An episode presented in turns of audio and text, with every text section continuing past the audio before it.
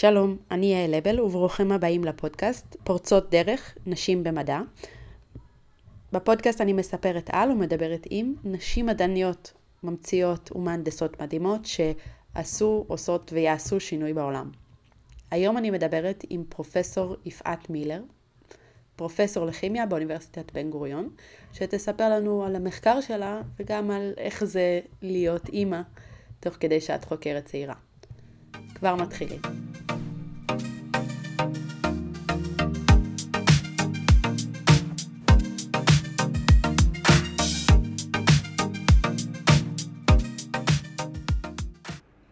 שלום פרופסור יפעת מילר. שלום. מה שלומך היום? בסדר. אני מאוד מתרגשת לראיין אותך, ככה הרעיון הראשון, האמת, בפודקאסט שלי. אה,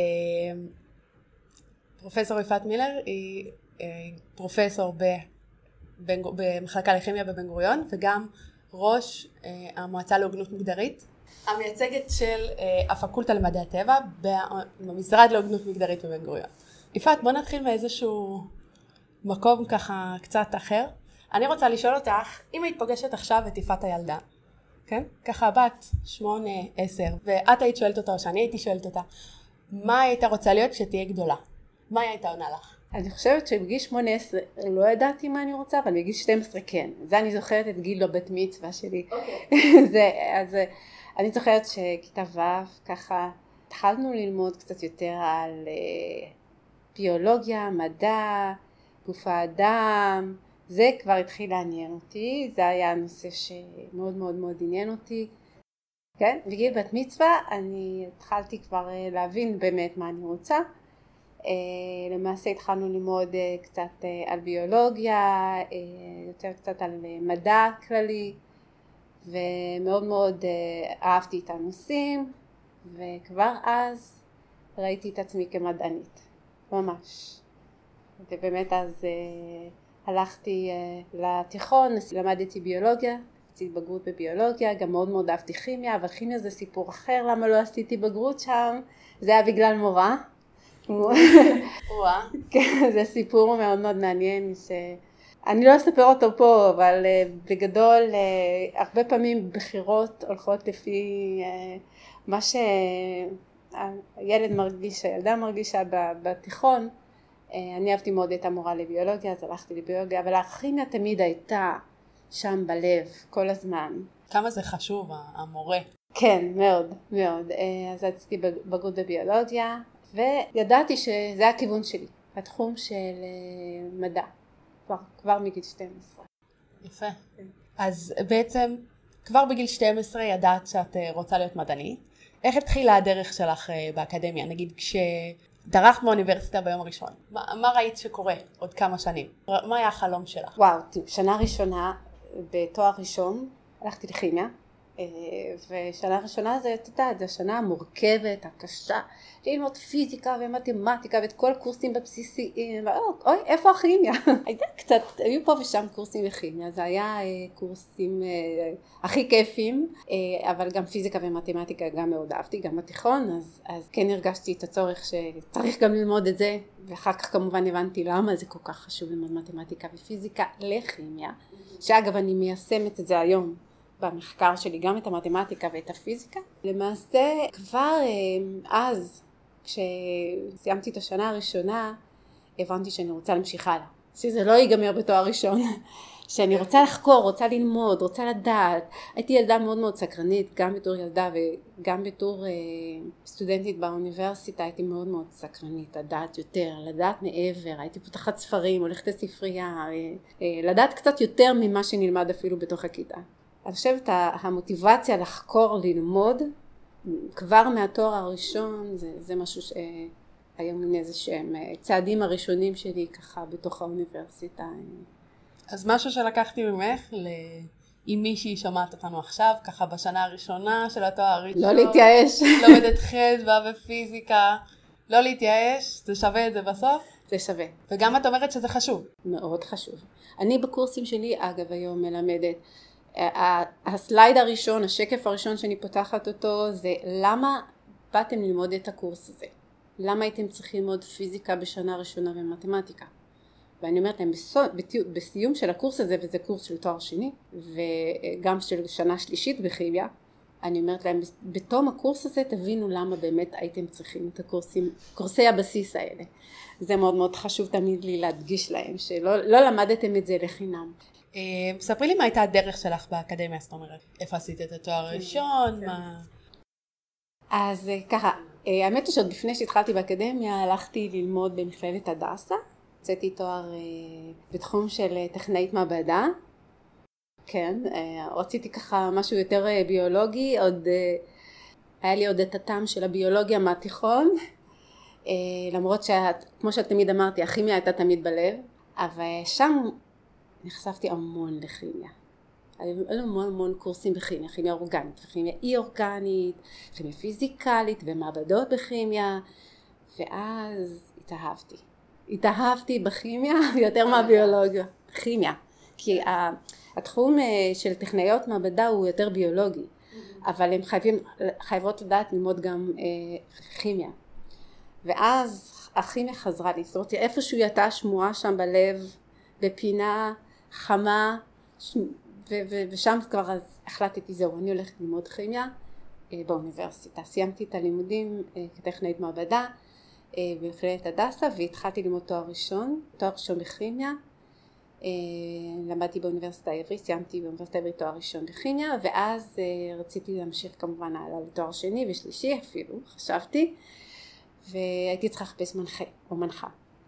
אה, מאוד מאוד אהבתי את הכימיה קוונטית חישובית שזה עוסק באלקטרונים של אטומים, להבין את המנגנונים וזה גם כימיה פיזיקלית שזה כדי להבין את המנגנונים ללמוד להבין איך דברים קורים זה דבר שמאוד מאוד עניין אותי. לכן הלכתי לכיוון של אה, באמת לחפש מישהו שעושה בכימיה חישובית. אה, והיו שם כמה כאלה והייתי צריכה לחפש את המנחה המתאים לי. ומבחינתי אה, אני סיימתי את התואר הראשון עם שתי בנות. מבחינתי היה מאוד מאוד חשוב לי להבין שאני הולכת לכיוון מדע אבל אני לא מפספסת את האימהות ועם כימיה חישובית אני יכולה לעשות את זה אבל זה לא מספיק. אני צריכה מישהו באמת שיבין אותי ויתמוך בי. ויותר מלהיות אה, מרואיינת על ידי מנחה הפכתי גם למראיינת. אני הלכתי פשוט אה, ל, אה, אה, לברר גם את הנושא, את התחום שעניין אותי, אבל גם אה, אה, להבין מהצורך של אותו מנחה או מנחה איך זה משתלב עם הורות, שזה מאוד מאוד חשוב לי. ולמזלי אה, פגשתי את המנחה שלי, שכשאני פניתי אליו בשאלה, אה, ככה הוא הכיר אותי עוד מהתואר הראשון ואמרתי לו תראה אני לא יודעת איך אני אהיה כמדענית אבל אני יודעת שאני אימא טובה ומאוד מאוד חשוב לי אז, אז, אז האמת שהוא ממש ממש אה, קנה אותי איך שאומרים החלטתי שזהו אני אצלו כי הוא אמר לי את הדבר הזה משפחה ואימהות זה דבר מאוד מאוד מאוד חשוב וזה באמת קודם כל וזה היה בתחום של הכימיה קוונטית? בכימיה קוונטית חישובית, כן. הלכתי למרצה אחר, הלכתי אותו סיפור למרצה אחר ושם הוא אמר עד שמונה בערב את פה. זה היה ברור לי שאני לא הולכת למישהו כזה. אז בעצם הצלחת למצוא גם מנחה בתחום שאת אוהבת וגם מישהו כן, ש... כן, כן. זה היה מוכן לשלב את שניהם ביחד. בדיוק. זה מאוד מאוד היה חשוב ותמיד אני אומרת באמת אה, זה אחד המסרים שבעצם גם אני אומרת לסטודנטיות זה באמת לבחור את הדרך ולבחור את המנחה שבעצם יכול לתמוך במשהו שאת מאמינה בו גם, כמו אימהות, שזה היה משהו שלא רציתי לוותר עליו, ורציתי לשלב אותו דווקא. כן, אז, אז זהו, עשיתי את התואר השני אה, בתחום של כימיה קוונטית פיזיקלית חישובית, אה, והמשכתי גם את הדוקטורט אצלו. אה, התחום של הדוקטורט שלי היה בתחום של כימיה אטמוספרית, שזה היה לגמרי שונה ממה שאני עשיתי היום ואחר כך נסעתי לפוסט דוקטורט ההחלטה הייתה לעשות סוויץ' בתחום אחר נבעה מכך שהבנתי שבארץ פחות מתעניינים בכימיה אטמוספרית יותר בארצות הברית מתעניינים בכימיה אטמוספרית שם באמת עשיתי את המחקר שלי בשילוב uh, עם העבודה פה בארץ. uh, אז נסענו uh, לתקופה מסוימת לארצות הברית לכמה חודשים בקיץ כדי לעשות מחקר משותף, כי הייתי בדוקטורט ושם באמת, באמת זה היה level הרבה יותר גבוה ויותר כיפי לעבוד בתחום של כימיה אטמוספרית והבנתי שבארץ פחות מתעניינים בזה אז הלכתי לכיוון, אמרתי אוקיי זה הזמן לשלב את הביולוגיה עם הכימיה, פיזיקלית חישובית. הביולוגיה עוד מהתיכון. נעשה את זה בפוסט, כן. לחבר את הכל ביחד. ואז הלכתי לפוסט דוקטורט בארצות הברית ב-NIH, שזה אה, בעצם אה, מוסד שהוא ממשלתי, ששם אפשר לעשות מחקר בתחום של כל מיני סוגים של מחלות. יצאתי מנחה אה, ממש ממש טובה בתחום של מחלת אלצהיימר, נושא של אלצהיימר, וזה ממש היה מאוד מאוד מאוד מעניין. גם שלוש שנים בארצות הברית נסענו, אה, בעלי אני וארבע בנות, כי במהלך התואר שני בסמילה נולדו לי תאומות, אחרי שתי בנות, אז, אה, אז נסענו כולנו כמשפחה למרילנד, הברית, ושלוש שנים היינו שם, וחזרתי פה לאוניברסיטת בן גוריון, התחלתי לפני עשר שנים. ובעצם מאז את חוקרת אלצהיימר, מחלות אה, נוספות. דומות. כן, כן נוספות. נוספות. התחלתי לחקור, אה, המשכתי על אלצהיימר וגם פרקינסון, וסוכרת מסוג 2, סוכרת מבוגרים. שזו מחלה שהיא בין הנפוצות היום בעולם המערבי, כמו שאני מבינה. כן. אה, חוץ מזה שגם אלצהיימר ופרקינסון זה מחלה שהיא ככה מאוד מטרידה אותנו ביום יום. ספרי לי קצת על, על המחקר שאת עושה היום. המחקר שלנו, בוא נגיד ככה, בעשר שנים שאני, שאני פה, אה, אז אה, בהתחלה חקרנו את הנושא של אה, להבין את המנגנון של מחלת האלצהיימר, באמת איך שזה פועל מבחינת ההתפתחות של המחלה, דרך מודלים חישובים, אני עוד מעט אסביר גם על השיטות, ואז הרחבתי את המחקר שלי גם לפרקינסון ואז לסוכרת. אז ככה הייתה, בקבוצה שלי חילקתי את המחקרים לשלוש אה, אה, מערכות אה, שונות דרך שלוש, שלוש ארבע סטודנטים. ואז הבנתי שיש קשר בין המחלות האלה. זאת זה מתוך הסתכלות במחקרים קליניים שהיו בערך לפני איזה שלושים שנה שיש קשר בין המחלות האלה. ראו שיכולי סוכרת. יש להם יותר סיכוי לחלות באלצהיימר או בפרקינסון, אבל לא הבינו את הקשר בין המחלות. וזה משהו שמאוד מאוד עניין אותי, כי אמרתי אם אנחנו ננסה להבין את הקשר בין המחלות האלה, למה, למה חולי סוכרת יש להם יותר סיכוי לחלות באלצהיימר מאשר נגיד מישהו שהוא בריא, אז אולי נוכל למנוע שחולי סוכרת לא יחלו במחלות האלה. ובעצם מה שאנחנו אה, עשינו אה, ניסיתי אה, לראות באמת איך ההתפתחות, מכיוון שלמדנו איך, איך כל מחלה מתפתחת, מאיזה חלבונים נוצרים באמת אותם צבירים שגורמים למוות של תאים במוח, למשל באלצהיימר ופרקינסון, ובסוכרת למוות של אה, תאים בלבלב, okay, שזה קוראים לתאי בטא, ואז הלבלב לא מפריש אינסולין. אז אחרי שלמדנו על החלבונים האלה קצת יותר, הבנו שיש משהו שהוא מנגנון משותף להם. ואכן גילו למשל במחקרים קליניים במוח של חולי אלצהיימר שהם גם חולי סוכרת ששני החלבונים שאחראים אחד על הסוכרת ואחד על אלצהיימר נמצאים במוח אבל לא מבינים את המנגנון של ההתקשרות שלהם.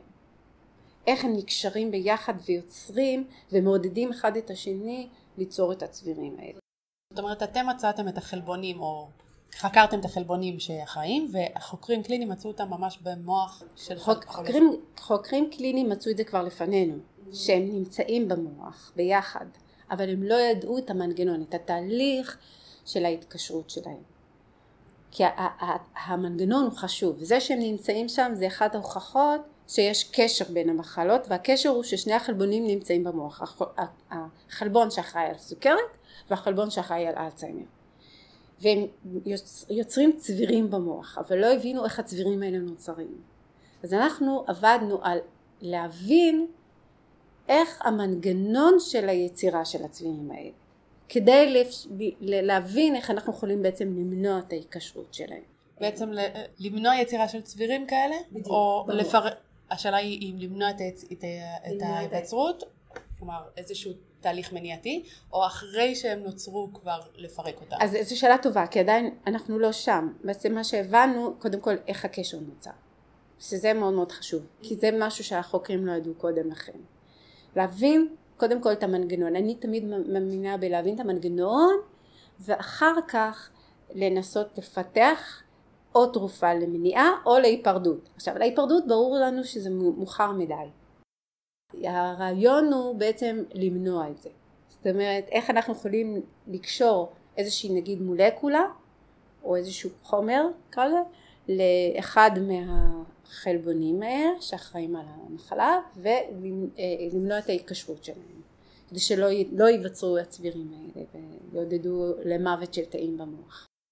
אבל אתם במעבדה בעצם לא, לא מתקדמים לשלב הזה של תרופה, זאת אומרת אתם חוקרים את, ה, את המדע בעצם, את, ה, את הבסיס. את המחקר שלנו הוא מחקר בסיסי, אנחנו עושים, משתמשים במודלים חישוביים, אנחנו מדברים כבר על הכלים, אנחנו משתמשים במודלים אה, חישוביים ב- במחשב, עושים סימולציות, אנחנו מדמים איך החלבונים נראים, תוך כדי אה, בניית המודל של החלבון במחשב, אה, וכשבונים את המודלים, נגיד הצבירים השונים, אנחנו בעצם חוקרים עד כמה הם יציבים, לא יציבים, איזה צורות יש להם, איזה אופי יש להם, אה, וכך אנחנו גם יכולים ללמוד, גם אחר כך לפתח איזשהו אה, חומר או תרופה שיכולה למנוע התקשרות. זה דברים שאנחנו עושים היום דרך אגב. אה, כבר לקחנו את זה כמה, כמה צעדים קדימה, אחרי שלמדנו את המנגנונים של המחלות האלה, אז היום למשל אנחנו אה, יודעים אה, לפתח, יש, יש לנו איזשהו פפטיד שהוא בעצם חלבון קצר, חלבון קטן, שבעצם יכול למנוע את היצירה אפילו של מחלת אלצהיימר. את אותם צבירים קטנים קטנים, ממש מה שקוראים לזה ה-early stage, השלב הראשוני הראשוני של, של הצביר, ששני חלבונים נפגשים ביחד, אנחנו יכולים למנוע את זה על ידי אותו פפטיד ספציפי, אותו חלבון קטן שבעצם יהיה מניעתי. אני לא מאמינה בפיתוח של תרופה למחלות נוירוג'דנרטיביות, אני מאמינה במניעה. אז את בעצם אומרת לך שיש לך את המפתח למניעת אלצהיימר. נכון עכשיו יש לנו תוצאות ראשוניות, כן. יש לנו את אותו, חל, אותו חלבון קטן, אה, שאגב הוא, הוא חלבון טבעי שהגוף שלנו מייצר אותו, שזה עוד משהו שאני מאמינה בו. אני לא מאמינה שאנחנו צריכים לסנטז איזשהו חומר אה, שבעצם יכול להביא לתופעות לוואי, בעצם שהוא, בגלל שהוא לא חומר טבעי שהגוף מייצר. ולכן אני מאוד מאמינה שברגע שאני, אני מאוד מאמינה בטבע. אם הגוף שלנו מייצר אותו, סימן שהוא טוב לנו, אוקיי? למעשה הרעיון הזה להגיע לאותו חלבון הזה הקטן אה, נבע עוד כשהייתי בפוסט דוקטורט וישבתי כמו תמיד לקרוא ספרים בספרייה, בספרות ולהבין באמת אה, אה, את כל הדברים האלה. אז אותו חלבון הקטן הזה, למעשה יש משפחה של חלבונים קטנים כאלה, מסתבר שגילו שחולי אלצהיימר יש להם מחסור בחלבונים האלה במוח. הכל מתחבר. בדיוק. ואז אמרתי, אוקיי, אופס, הנה רעיון, וואו. אז ניסיתי, ניסינו באמת במודלים חישוביים לבדוק את זה, וראינו שיש יש אפקט, יש אה, אופטימיות. אה, כמובן שאנחנו אחר כך נמשיך הלאה עם עבודה ובשיתוף פעולה עם ניסיונאים ועם... אה, אה, שיבדקו את זה גם במעבדות ואחר כך יותר מאוחר עם עכברים, נקווה שזה יגיע לניסויים קליניים אה, בעתיד. אוקיי, אז דיברנו, דיברנו על המחקר קצת, על אה, מה הסיכוי שהדבר הזה יתקדם ללא תרופה אמרנו, אלא מניעה.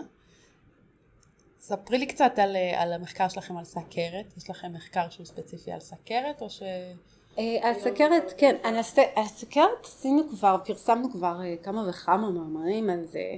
סכרת אה, מסוג 2, עוד פעם נדגיש את זה כי אני, אנחנו לא חוקרים סוכרת אה, נעורים. ספרי לנו קצת על המחלה הזאת.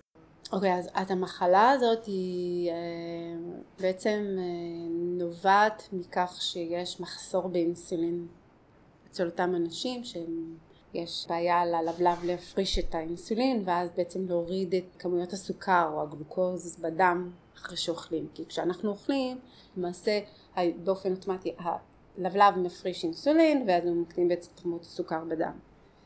חולי סוכרת יש להם את המחסור הזה באינסולין. אז למעשה אם אנחנו חקרנו למעשה ב-1987 גילו שיש חלבון נוסף שקשור במחלת הסוכרת, קוראים לו אמילין. אני אומרת חלבון אבל זה פפטיד כי הוא קצר יותר, אבל נשאר עם, הח... עם המילה חלבון. והמילין בעצם אה, הסתבר שהוא יוצר צבירים, יכול ליצור צבירים, יש לו המון תפקידים ביולוגיים חשובים, מטאבוליים חשובים, אבל הוא יכול ליצור צבירים, בדיוק כמו שאותם חלבונים שיוצרים צבירים במוח, שקוראים לאלצהיימר ופרקינסון, ואז לגרום למוות של תאי בטא, שהם בעצם התאים שמפרישים בלבלב את, ה, את האינסולין.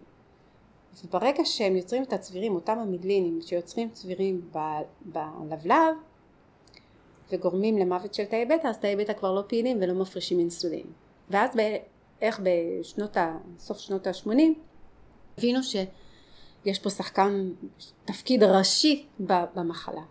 אז חקרנו המון באמת על יצירת האגרגטים כדי להבין איך התהליך הזה קורה. פרסמנו באמת את, ה, את אותם האגרגטים האלה, איך הם נוצרים, את המנגנון של התהליך שלהם אה, ליצירת האגרגטים וחקרנו גם קצת את האינסולין. היום אנחנו באמת ממש אה, בקרוב מפרסמים גם את אותם, אותו אינסולין שגם יכול ליצור אגרגטים. ולראשונה אנחנו מתארים בפעם הראשונה אה, עכשיו בדיוק אנחנו, המאמר שלנו עכשיו בשיפוט, בעיתון מאוד טוב, איך האינסולינים בעצם יכולים גם ליצור אגרגטים. כי ידוע שהם יכולים ליצור אגרגטים, רק לא יודעים את המבנה, את הצורה שלהם, וזה מאוד מאוד מורכב, כי זה באמת מאוד מאתגר להבין את האגרגטים של אינסולין, שגם הם יכולים עצמם לגרום למוות של תאי בטא בתוך הלבלב, ובריכוזים גם מאוד מאוד גבוהים. לכן למשל אסור לתת לחולי סוכרת אה, כל פעם אה, הזרקות אה, ברמות גבוהות, אלא יש להם איזה שהם הקצוות מסוימות שלא יהיה ריכוז גבוה מדי אז זה גם דבר ש... שאנחנו חקרנו קצת על הסוכרת, כן. יופי, אז אני רוצה רגע לחזור למשהו שדיברנו קודם, סיפרת לנו שתוך כדי הלימודים ככה סיימת את התואר הראשון עם שתי בנות ואת התואר השני עם ארבע. ספרי לנו קצת על החוויה שלך כאימא וכחוקרת. מה היו הקשיים, וואו. מה היו הרגעים היפים? אה, וואו, היו קשיים. אה, אני לא אוהבת להגיד קשיים כי, כי לא, לא באמת ראיתי את זה. וזה משהו שתמיד אני אומרת, אל תסתכלו, אל תסתכלו על אותה תקופה כקושי, אלא כאתגר. אוקיי? ככה אני מתחילה את זה. אז אה, להגיד מה, מה היה מאתגר, אה, אני חושבת להסתכל בפוזיטיב סייד אה, זה הכי נכון, זה, זה, זה ככה, כי, כי זה מה שהחזיק אותי, אחרת אנחנו כולנו יכולות להתמוטט, עם ארבע בנות, אז חוסר שינה, חוסר שינה קודם כל, זה מה שאני יכולה להגיד, המחסור בשינה הוא עצום, כי העבודה היא בעיקר בשעות הלילה, בעיקר, זאת אה, ברור שביום אז אם יהיה ילדים בגן בבית הספר אז בסדר אז אנחנו עובדים נגיד מנוסה מחקר בתואר שני אז אה, מנצים כל דקה כל שנייה אין הפסקת צהריים אין ארוחת בוקר אוכלים סנדוויץ' בתוך הזה מול העבודה ו... ולא לנצל כל, כל דקה כל שנייה. אבל באמת העבודה אי אפשר לסיים משמונה עד אחת שאני צריכה לרוץ לסוף את הילדה מהגן אה, כן? אז, אז, אז זה לעבוד בלילה. זה אומר כשהילדים כבר הולכים לישון להתחיל אה, את המשך היום. אז זה, זה, זה, זה סוג של הדבר המאתגר הראשון. מוכר מאוד. מאוד מעט. וגם אה, למדתי לארגן את הזמן נכון, שזה מאוד מאוד חשוב. זאת אומרת, אה, יש סדר יום, להבין מה תוכנית העבודה שלי היום, מה אני רוצה להספיק לעשות. הארגון הזה נורא נורא חשוב. כי ברגע שאת מארגנת ויש לך איזה דדליין שאת נותנת לעצמך, ממש משימות מסודרות, זה עובד. אחרת אפשר ללכת לאיבוד. אז, אז, אז, אז זה דברים שלמדתי, אה, שהם היו מאתגרים וללמוד, אה, לקבל אותם ולהסתדר איתם. ו- ו- וכמובן שהיו רגעים גם יפים, כאילו זה לא הקושי והאתגר, כי אני חושבת שהשילוב הזה של אני לא רציתי לוותר להיות אימא, ומצד אחד גם לא רציתי לוותר אה, על, ה, על החלום שלי להיות מדענית.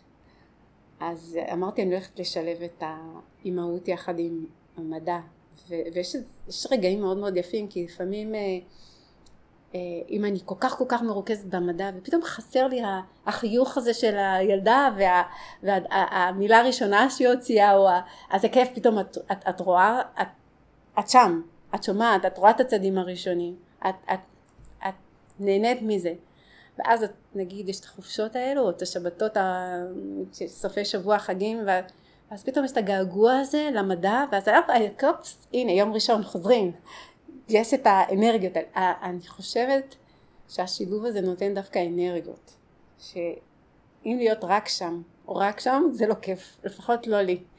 מדהים מהמם שאלה אולי קצת קשה אני לא יודעת אם, אה, אם יהיה לך מה לענות לי אבל אה, האם נתקלת באיזה שהם קשיים כאישה בדרך האקדמית, או כאימא, בוא נגיד ככה, מול, מול המערכת. אז זהו, זה, אז זה משהו שבאמת אף פעם לא הסתכלתי על קשיים, כי לפחות בתקופה שלי לא היה את הדבר הזה שנקרא אירוע מזכה. בטח אה, הרבה נשים היום באקדמיה שהן אימהות לפחות תואר שני ושלישי מקבלות, הן יודעות על מה אני מדברת, מה זה אירוע מזכה. אירוע מזכה זה שסטודנטית יולדת במהלך התואר, אז אה, היא זכאית לקבל סמסטר נוסף, שזה גם משרת ההוראה וגם המלגה. אה, ולמעשה לא היה את זה בתקופה כשאני הייתי. אז, אז, אז אם, אם אפשר לבוא ולהגיד, תסתכל על זה, אוי זה קושי, הייתי צריכה להשלים, או הייתי צריכה אה, להאריך את הלימודים ללא מלגה, ללא משרת הוראה, כן, אז, אז אף פעם לא ניסיתי, לא היו לי את הזכויות האלה, נגיד שהיום יחסית יש יותר זכויות, היום, היום יותר מסתכלים על זה אחרת, אבל לא, לא הסתכלתי על הקשיים האלה כי היה לי מאוד מאוד אה, ברור שיש לי מטרה, שם אני מסתכלת, שם אני מתפקסת, זה מה שאני רוצה ושום דבר לא יעצור אותי. זאת, אני חושבת שכשההסתכלות היא כזאת, אז כל הקשיים או האתגרים מתגמדים. אבל הייתי מותשת, הייתי עייפה, אני הייתי צריכה שינה. אז כששואלים אותי היום מה אני, כאילו איך עשית את זה, אני אומרת, אני לא יודעת, כנראה שזה מוטיבציה מעבר ללקוחות שלי, כן. אה, אז דיברנו על מטרה, אז בואי ספרי לנו היום, מה החלום שלך כחוקרת בכלל וכאישה חוקרת בפרט. וואו. אמ, תראי, למעשה, אני, אני לא חושבת שאני הייתי מוציאה את עצמי מתוך אה, מסגרת של כאישה, זאת אם שואלת אותי, אלא אני לא רואה את עצמי חולמת יותר או פחות מגברים, בוא נגיד ככה. כאילו גבר חולם, אישה חולמת, מבחינתי החלום של שניהם צריך להיות דומה, שווה, זאת אומרת אם הם חולמים על אותו דבר, לא אישה צריכה לחלום יותר ולהגיד וואו אני וזה וזה, ו... או פחות, כן? אז, אז אה, למעשה אני, אני, אני תמיד חשבתי שבאופן אישי, אצלי, באופן כללי, שאני תמיד רציתי לתרום לחברה. לתרום באיזשהו משהו שאני מאוד אוהבת לעסוק בו. וזה משהו שתמיד הסתכלתי, כאילו, אם המדע זה משהו שאני מאוד מאוד אוהבת, אז מה אני יכולה לתרום לחברה? וכשהלכתי לכיוון הביולוגיה והכימיה וה, וה, והשילוב שלהם, אגב המחקר שלי גם קצת כולל פיזיקה ומתמטיקה ומחשבים כמובן, אז, אז אם ללכת למחלות כמו אלצהיימר, פרקינסון וסוכרת, ואם לנסות למצוא איזשהו משהו קטן שיכול לעזור לחברה למנוע שיהיו מחלות כאלה, אז החלום שלי הוא להצליח בזה. זה המטרה שלי היום עד גיל הפנסיה.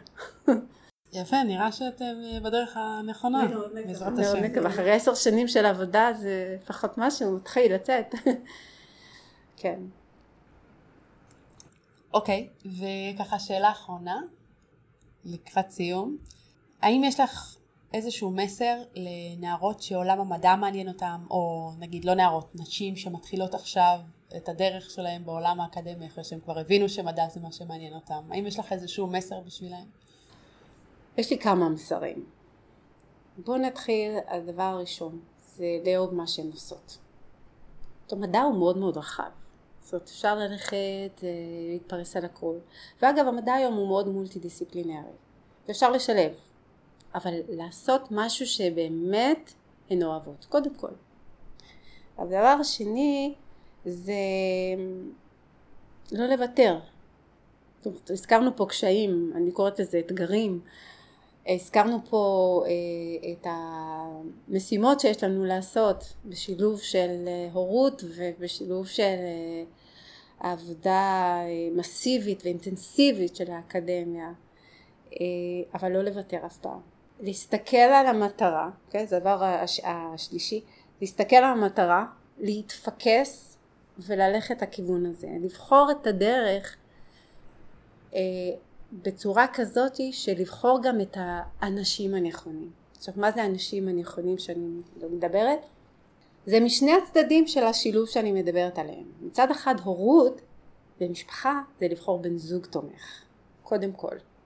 זאת אתם עדיין לא התחתנתם, אתם צריכים לבדוק את הזוגיות שלכם, תסבירו לבן זוג שלכם מה אתם רוצות לעשות. שהוא יתמוך ושהוא יבין ושהוא אה, יהיה איתכם אה, לכל אורך הדרך עד שתשיגו את המטרה ואת החלום שלכם.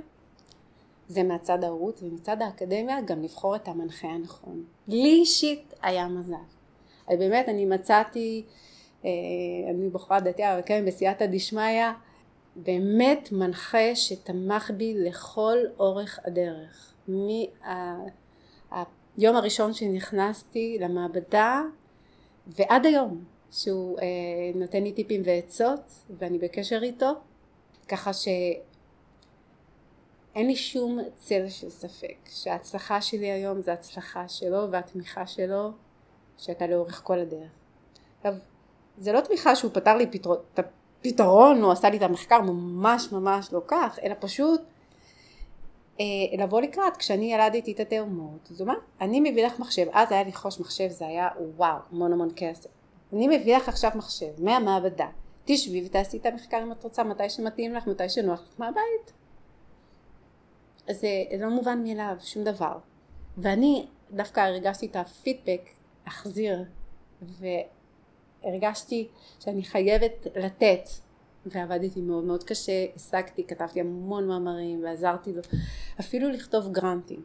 זאת אומרת ברמה שהרגשתי אה, יותר ממה שאני רוצה להצליח אני רוצה שהוא יצליח עם זה שהוא כל כך תומך בי אז באמת לבחור מנחה טוב מנחה שתומך או מנחה שתומכת זה, זה, זה המסרים שאני אומרת זאת אומרת אז אמרנו מטרה, אתגרים ואנשים בדרך ממש אוקיי, תודה רבה לך פרופסור יפעת מילר. תודה לך. שמחתי ממש לדבר איתך, לפגוש תודה. אותך.